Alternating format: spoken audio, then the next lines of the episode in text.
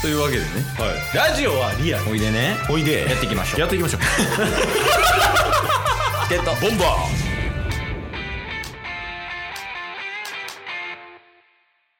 はいというわけで火曜日になりましたんでーはい何が何でもお便りのコーナーですって毎週言うてるけどはい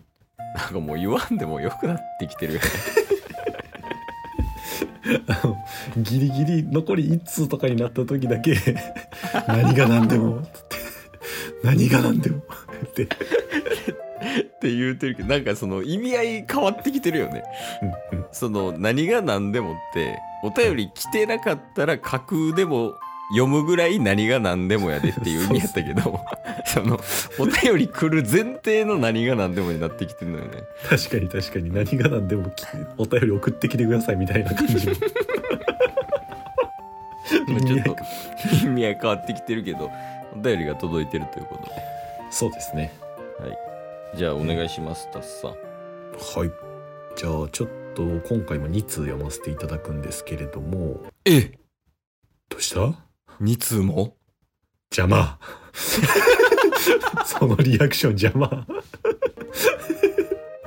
進行妨害もう慣れてるけどあの何何多いで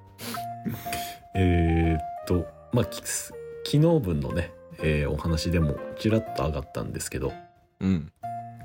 えーお便りいただいたのが2月1日おおケイスの誕生日ケイスさんの誕生日うんえーっとラジオトークのギフトですね、うんお誕生日おめでとうギフトとお祝いギフトを一つずついただいております、ええもう確定や演出 確定ですこれおおえーっとお便り四天王の原さんから、え原さんうんはい、よう覚えてますね邪魔今の邪魔早文章読めと いやそうそうそう オッケーオッケーオッケーはいはい えーお誕生日おめでとうございます、ありがとうございますえーお仕事など大変だと思いますが体調管理などは気をつけてくださいはい大変ですねはい、えーはいたまたまには睡眠の方を優先してくださいよろしくお願いします、看護師さんの 人えーまあまあうんケイスさんにとって良き年になりますようにはいあといりがうとうございますで、えー追伸がありまして通信うん余談ですが私サンファンウルフと誕生日一緒でした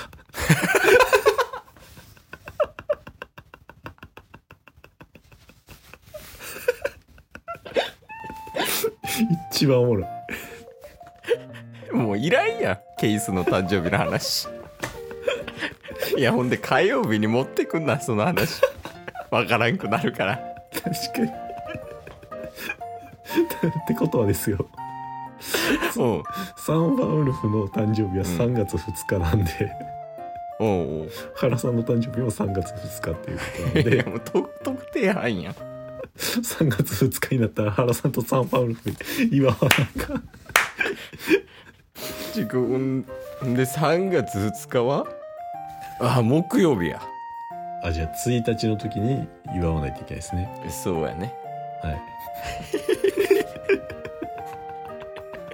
誕生日おめでとうございますそうやなサンファンウルフさん原さんおめでとうございますって言うと こははいはいいやいやありがとうございます本当に、はい、はい晴れて30歳になりましたけど三三なんなんでしか三 三ななんて言いました今三三ファンウルフですかはいそうです まあ晴れてサンファンウルフになりましたけど あのあんま変わんないですねそのサンファンウルフになっても、あそうなんですねはい、よくなんかあのドシッとくるみたいなはいはいはい聞きますけど、うんまあ、体大きいですしねサンファンウはルいフ、はいドシッとくるみたいなのありますけどあんまり感じなかったですねあそうなんですねうんそうですねな特に何も変わらずにサンファンウルフになったって感じですえー、じゃあ僕もねあと1年後ぐらいには三ファンウルフになるんでうんうんなんかまあ不安はあんまないですけどねうん。 1月15日はチケボンオフ会チケボンオフ会タスがもう海外行っちゃうよえー続きまして、 うんめっちゃ真面目なお便りです。はいはい。えーっと、もちょからいただいてますね。おうもちろんすみかっこ。教えて、チケボン先生。番組間違えて るえーチケボン先生、質問があります。はいなんすかえー先生たちは、人生楽しく爆走中って感じがします。うんえーもちはそれに憧れます自分の決断に迷ったり、人生これでいいのかなって思うことはないのでしょうか、えーもし思うことがあればかっこなさそうだけど、えーそんな時はどうしますかではではめっちゃ振り幅でかすぎサンファウルフぐらい振り幅ある確かに確かにもよくわからん何やねんサンパウルぐらい振り幅あるって確かにやろやばいやん今のは今のこそサンファウルフやったらちょわからんわちゃちゃちゃちゃえー、何でしたっけあとりあえずぼちゃんありがとうありがとうあねりおがと便うりはええねんけどえ何な全然覚えてないわえっとうん、まあ人生楽しそうだとずっとね、えーうんその上で自分の決断に迷ったり人生これでいいのかなと思うことはないのでしょうかということですね。ああありますもしあタッスさんですかタスさんありますタッスさんは最近はないかもしんないですけどうん社会人最初の時とかは結構なってたと思いますよ。ああこのこのままこの会社で働いてていいか的なそうですね。まあそもそもなんかその就職する時うんの話まで遡るともともと休学して世界一周しようとしてたんですよ大学おそうやったっはい大学3年の時にアメリカぐるって回って世界一周しようって思って、あの世界一周しようとした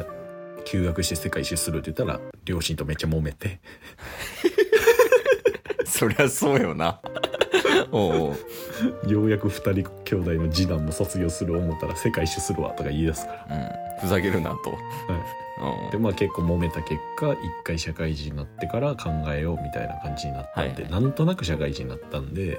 うんまあ半ば諦めてたみたいなねところあったんですけど、うんそれその反動が今7年ぐらい経ってうんあの来つつありまあただいろんなね人とか環境とか変わったことによってできるんじゃねってなったから今爆走中に見えてるって感じかもしれないですね。そうよねもちろんの年齢が分からんけどうん